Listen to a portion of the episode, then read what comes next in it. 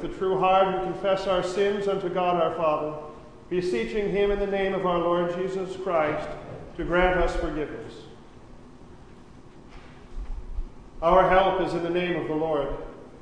Who made heaven and earth. I said, I will confess my transgressions unto the Lord. And you forgave the iniquity of my sin. Almighty God, our Maker and Redeemer, we poor sinners confess unto you that we are by nature sinful and unclean, and that we have sinned against you by thought, word, and deed. Wherefore we flee for refuge to your infinite mercy, seeking and imploring your grace for the sake of our Lord Jesus Christ. O most merciful God, who has given your only begotten Son to die for us, have mercy upon us, and for his sake grant us remission of all our by your Holy Spirit increase in us true knowledge of you, and of your will, and true obedience to your word, to the end that by your grace we may come to everlasting life, through Jesus Christ our Lord. Amen. Almighty God, our Heavenly Father, has had mercy upon us and has given His only Son to die for us, and for His sake forgives us all of our sins. For those who believe on His name, He gives the power to become the children of God and has promised them His Holy Spirit. He that believes and is baptized shall be saved. Grant this, O Lord, unto us all. Amen.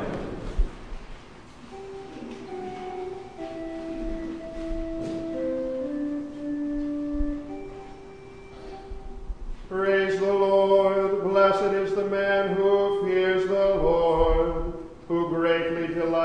his commandments. Wealth and riches are in his house, and his righteousness endures forever. Light dawns in the darkness for the upright.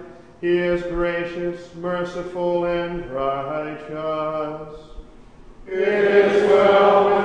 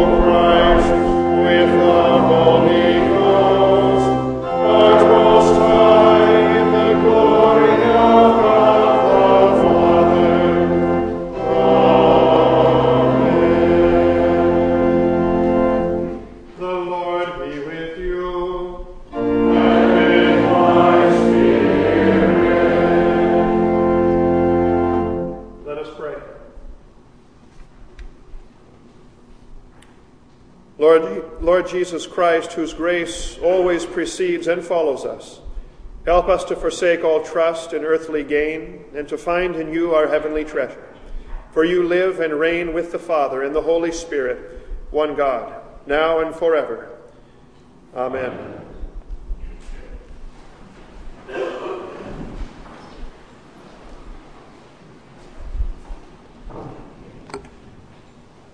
The Old Testament reading appointed for the, the 19th Sunday after Pentecost is from the prophet Amos, the fifth chapter.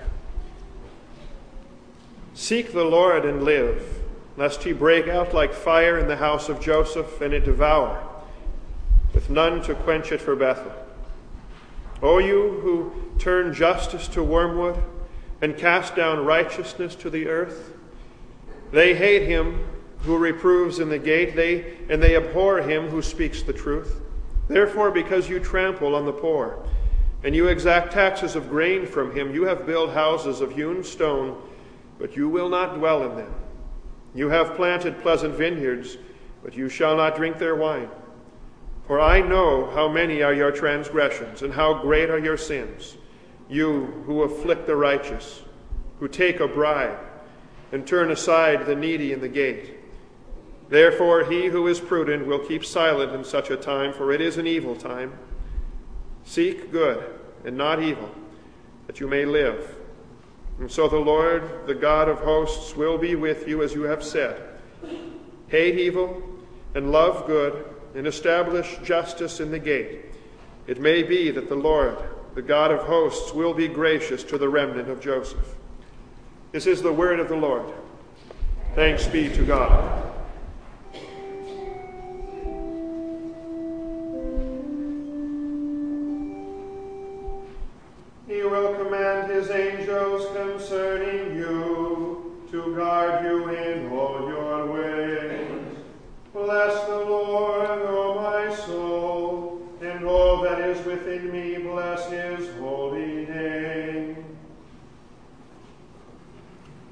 Epistle reading from the letter to the Hebrews, the third chapter. Take care, brothers, lest there be in you any lest there be in any of you an evil unbelieving heart leading you to fall away from the living God. But exhort one another every day as long as it is cold today that none of you may be hardened by the deceitfulness of sin. For we share in Christ if indeed we hold our original confidence firm to the end as it is said today if you hear his voice do not harden your hearts as in the rebellion for who were those who heard and yet rebelled? Was it not all those who left Egypt, led by Moses? And with whom was he provoked for forty years?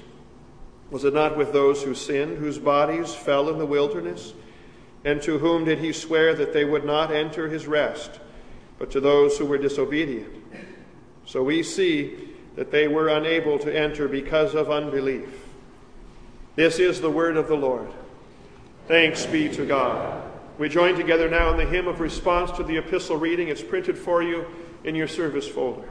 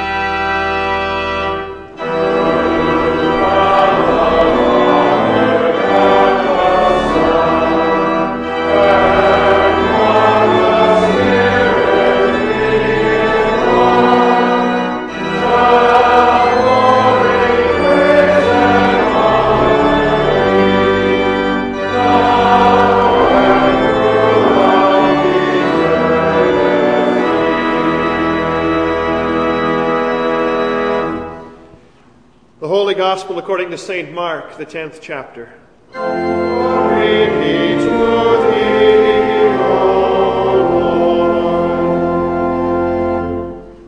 As Jesus was setting out on his journey, a man ran up to him and knelt before him and asked him, Good teacher, what must I do to inherit eternal life? And Jesus said to him, Why do you call me good? No one is good except God alone. You know the commandments do not murder, do not commit adultery, do not steal, do not bear false witness, do not defraud, honor your father and your mother. And he said to him, Teacher, all these I have kept from my youth. And Jesus, looking at him, loved him, and he said to him, You lack one thing. Go and sell all that you have and give it to the poor, and you will have treasure in heaven and come, follow me. Disheartened by the saying, he went away sorrowful, for he had great possessions. This is the gospel of the Lord.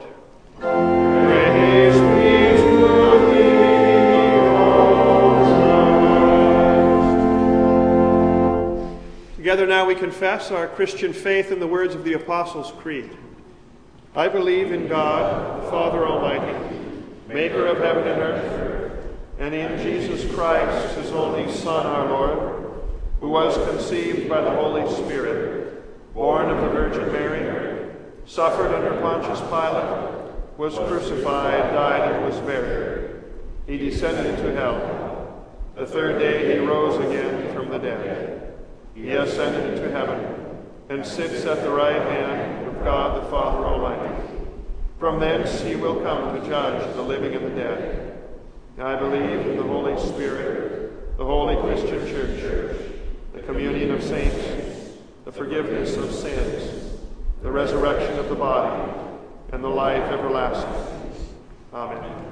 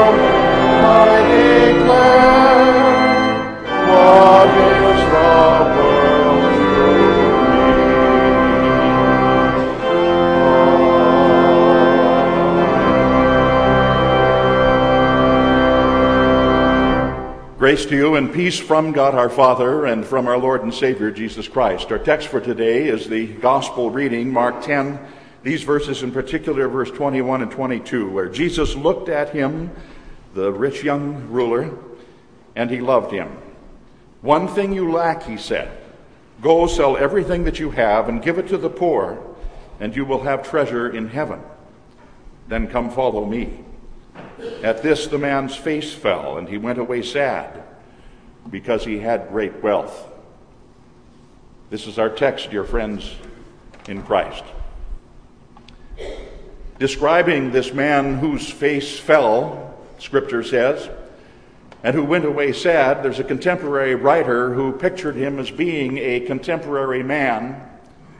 And here's how he described him he said, He's rich.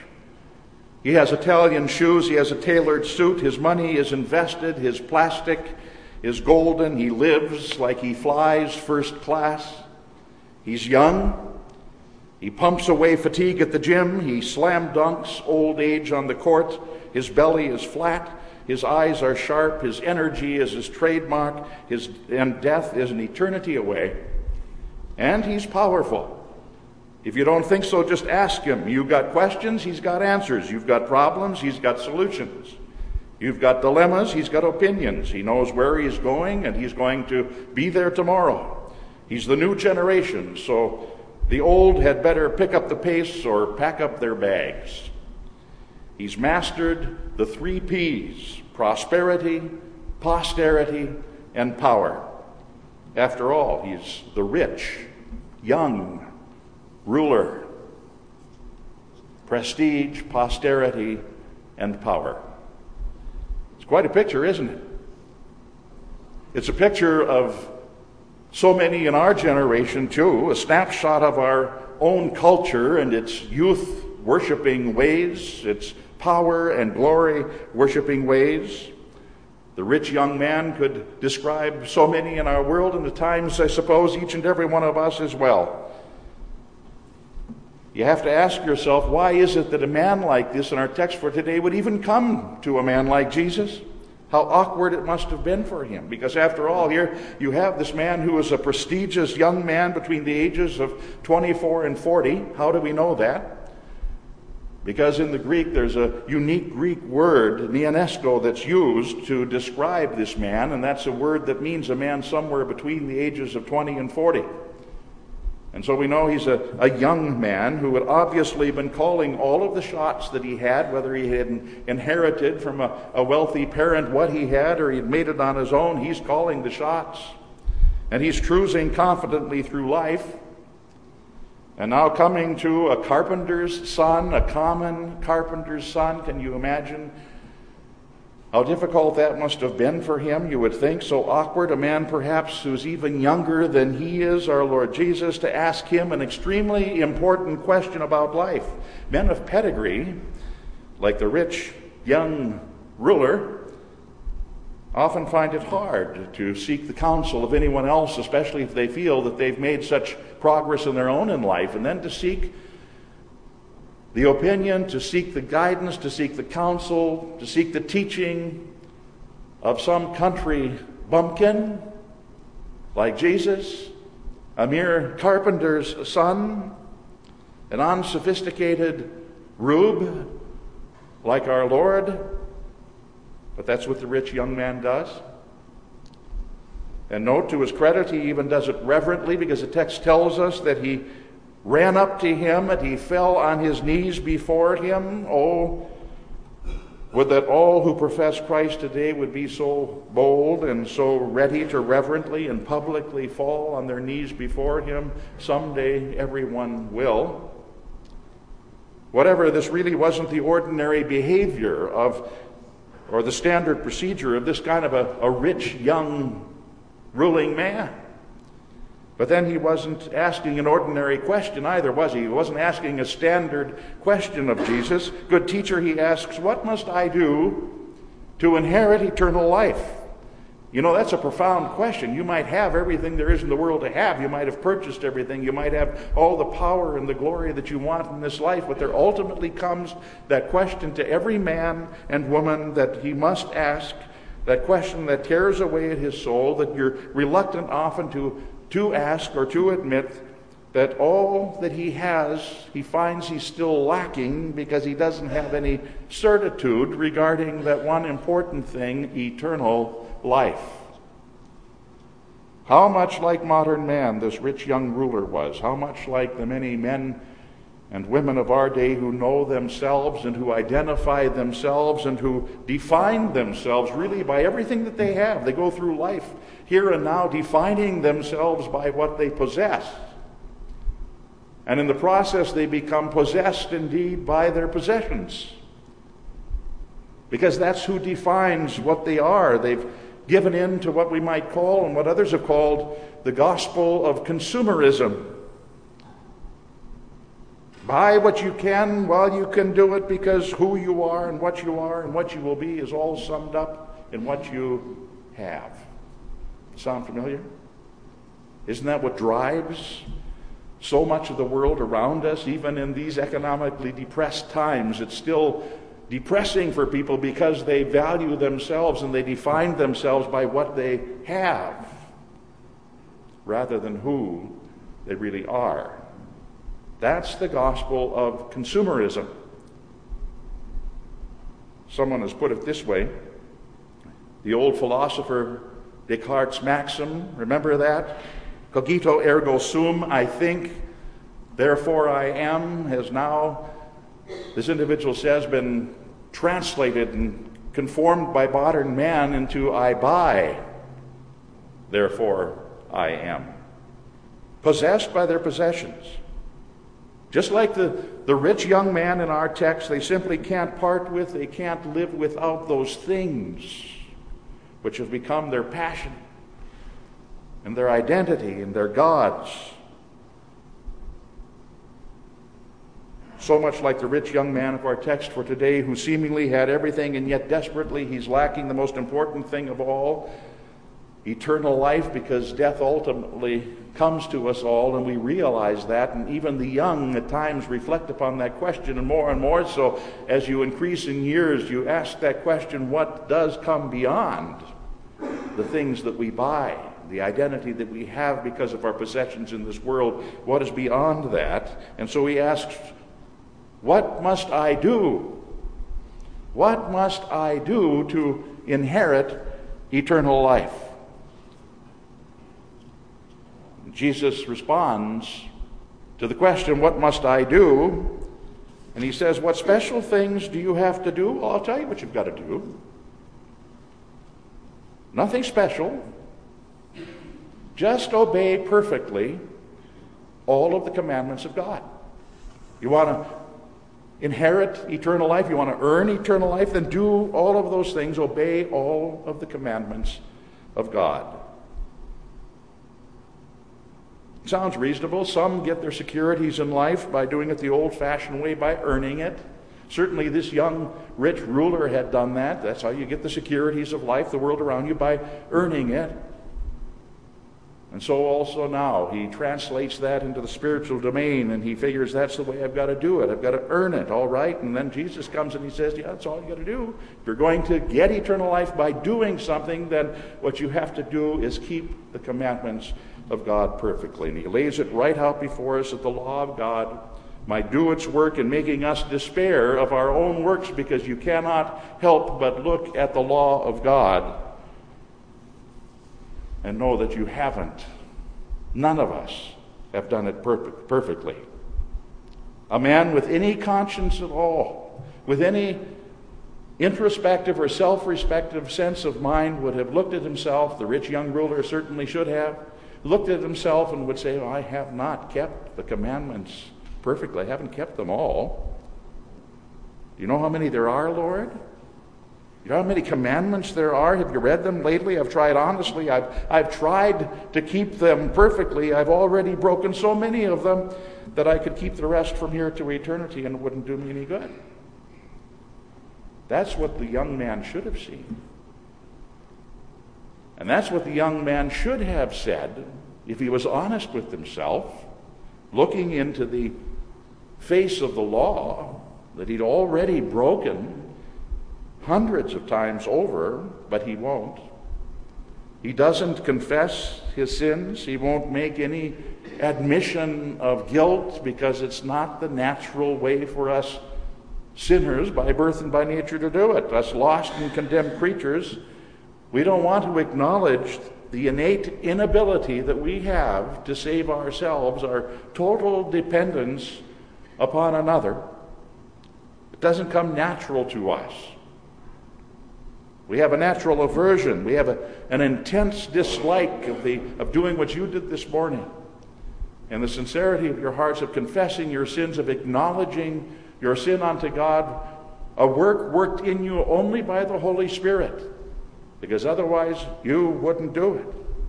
Confession is the farthest thing from man's heart unless it's worked in him by the Spirit of God. And certainly that was the case in this young man's mind. He's not about to confess that he had broken the law, and so he tries to justify himself on the basis of the laws of God. To put it in contemporary terms, what does he do? He arches his eyebrow, he grabs some paper and pencil, and licking its lead, he then asks for a list. Well, tell me what I have to do, Jesus.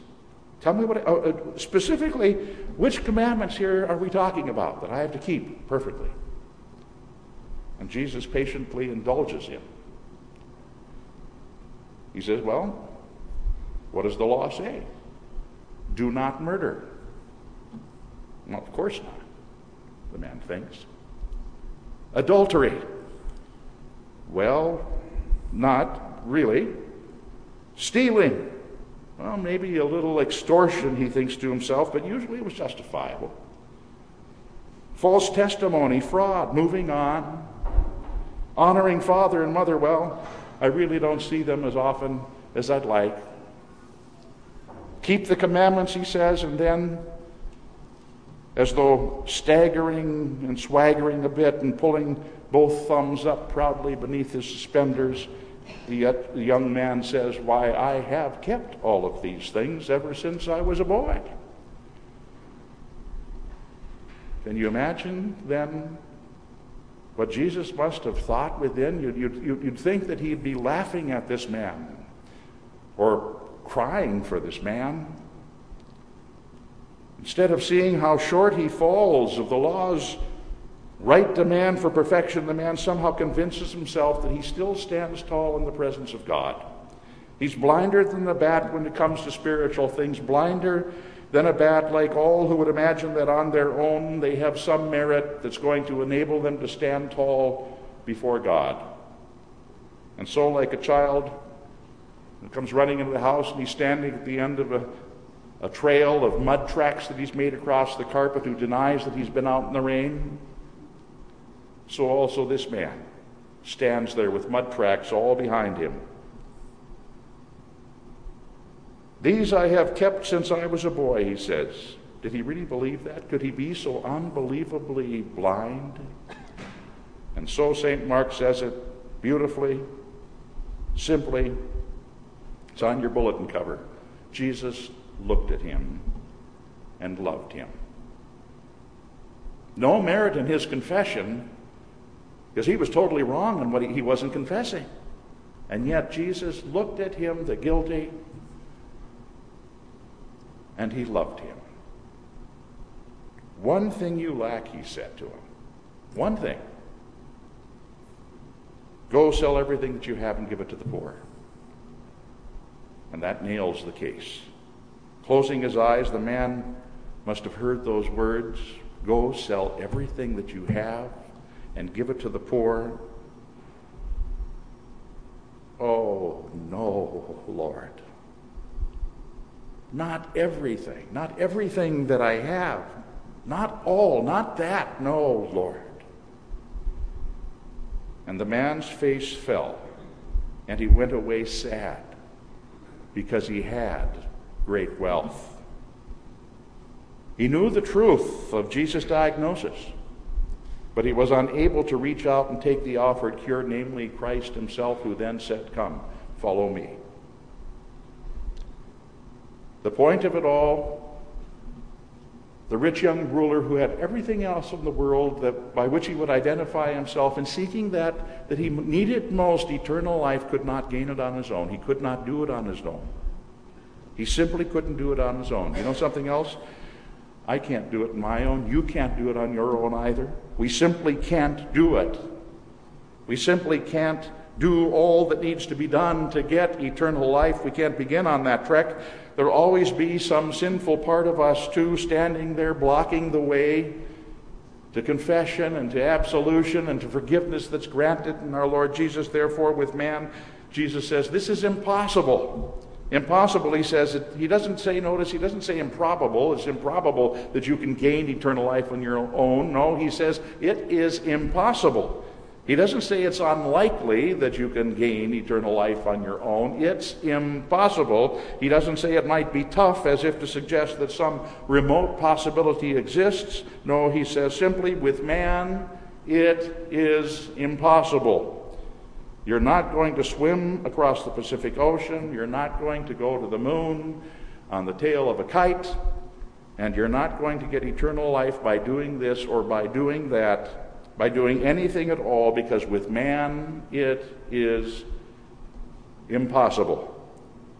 And at hearing this, the disciples who saw all of this happening were even more amazed, Scripture says, and they said to each other, Who then can be saved?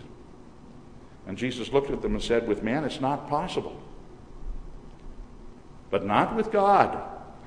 Not with God. He has not with God, for with God all things are possible, even something as humanly impossible as our salvation. And so it's true, as Scripture says, there is therefore now no condemnation for those who are in Christ Jesus for what the law was powerless to do, because we were powerless to do it.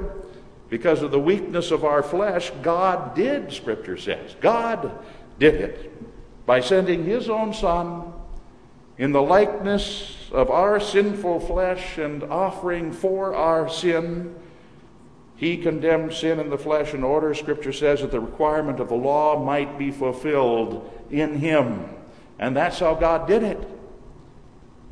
In Jesus Christ, God did it. God, through His Son, did what we could never, ever have done for ourselves. He sent Him forth to live perfection for us, and then through baptism to apply that perfection and put it on us that we might be the righteous of God.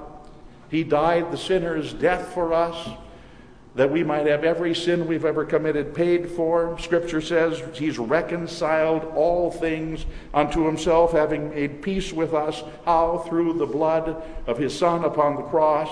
His Son who has reconciled you, Scripture says, in his fleshly body through death, in order that he might present you unto God holy and blameless and beyond reproach. He then is your advocate with the Father because he has made you his own, and in him you can stand there. Well, we were still helpless, St. Paul says. Christ, at the right time, died for the ungodly, God demonstrating his love for us in this that while we were yet sinners, Christ died for us. Therefore, he says, we're justified by his blood, and we're going to be saved, therefore, from the wrath of God through him, through Christ. God did it. God did it all, and God did it all for you. And that's why you have all through Him, and that's who you are in Him. That's your identity, as well as being your destiny. All the pardon that you'll ever need for any and all of your sins, all yours. All the life that you'll ever need to overcome death, it's yours. All the treasures of heaven, where Jesus says neither moth nor rust destroys or thieves can break in to steal, it's all yours. Through Jesus Christ it is all yours. But we, therefore, like the rich young ruler, boast before God of anything that we have? Not at all. Mark it down. Mark it well in your minds. God has not and God does not save us because of what we've done. God saves us simply by His grace and through the work of His Son. The face of the rich young ruler fell, our text says, and he went away sad, Today, through His Word, God lifts your face up so that you can go away glad. In the name of the Father, and of the Son, and of the Holy Spirit. Amen.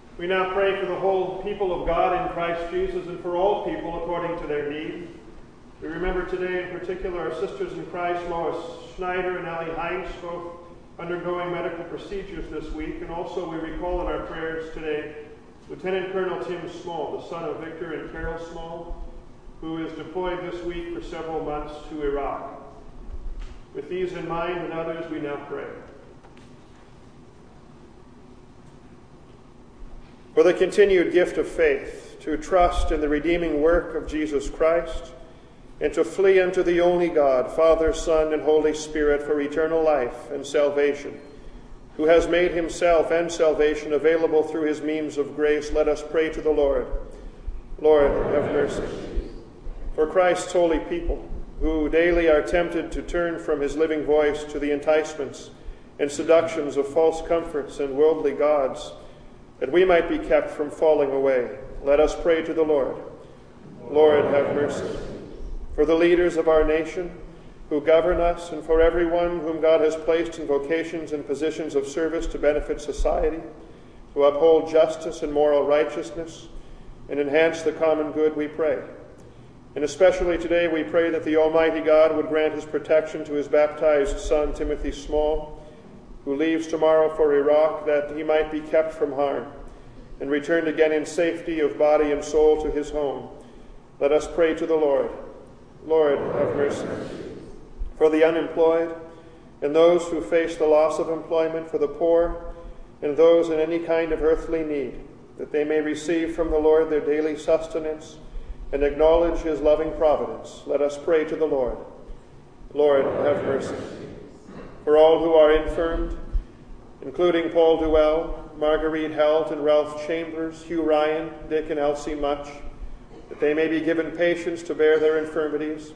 For Ruth Allfeld, as she continues to rehabilitate. For those who are ill and undergoing treatment or procedure, including Lois Schneider and Ellie Heinz, that through the medical teams attending to them and the instruments they would employ, the procedures they undergo would accomplish all you intend for them. Let us pray to the Lord. Lord, have mercy. For those who mourn and are saddened by the death of loved ones, for those that tenderly recall dear ones departed in the faith, that they may be comforted by the love and undying and unconquerable promises of Jesus Christ, the firstborn from the dead. Let us pray to the Lord. Lord, have mercy.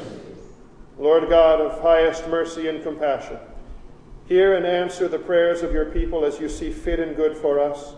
Teach us always to ask of you, and you alone, knowing that from your good and gracious hand we, your children, shall receive. For you are God, and there is none besides you, Father, Son, and Holy Spirit, who lives and reigns forever and forever. Amen. Lord, remember us in your kingdom and teach us to pray. Our Father, who art in heaven, hallowed be thy name. Thy kingdom come, thy will be done, on earth as it is in heaven. Give us this day our daily bread, and forgive us our trespasses, as we forgive those who trespass against us. And lead us not into temptation, but deliver us from evil. For thine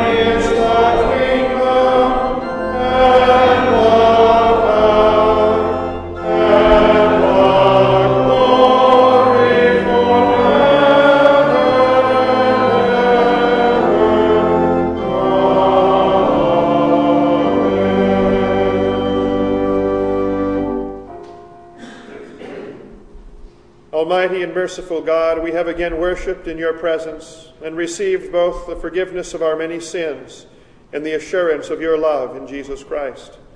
We thank you for this undeserved grace and ask you to keep us in faith until we inherit the fullness of our eternal salvation. Through Jesus Christ our Lord. Amen. Receive now the benediction of our Lord. The Lord bless you and keep you. The Lord make his face to shine upon you and be gracious unto you. The Lord lift up his countenance upon you and give you his peace. Amen.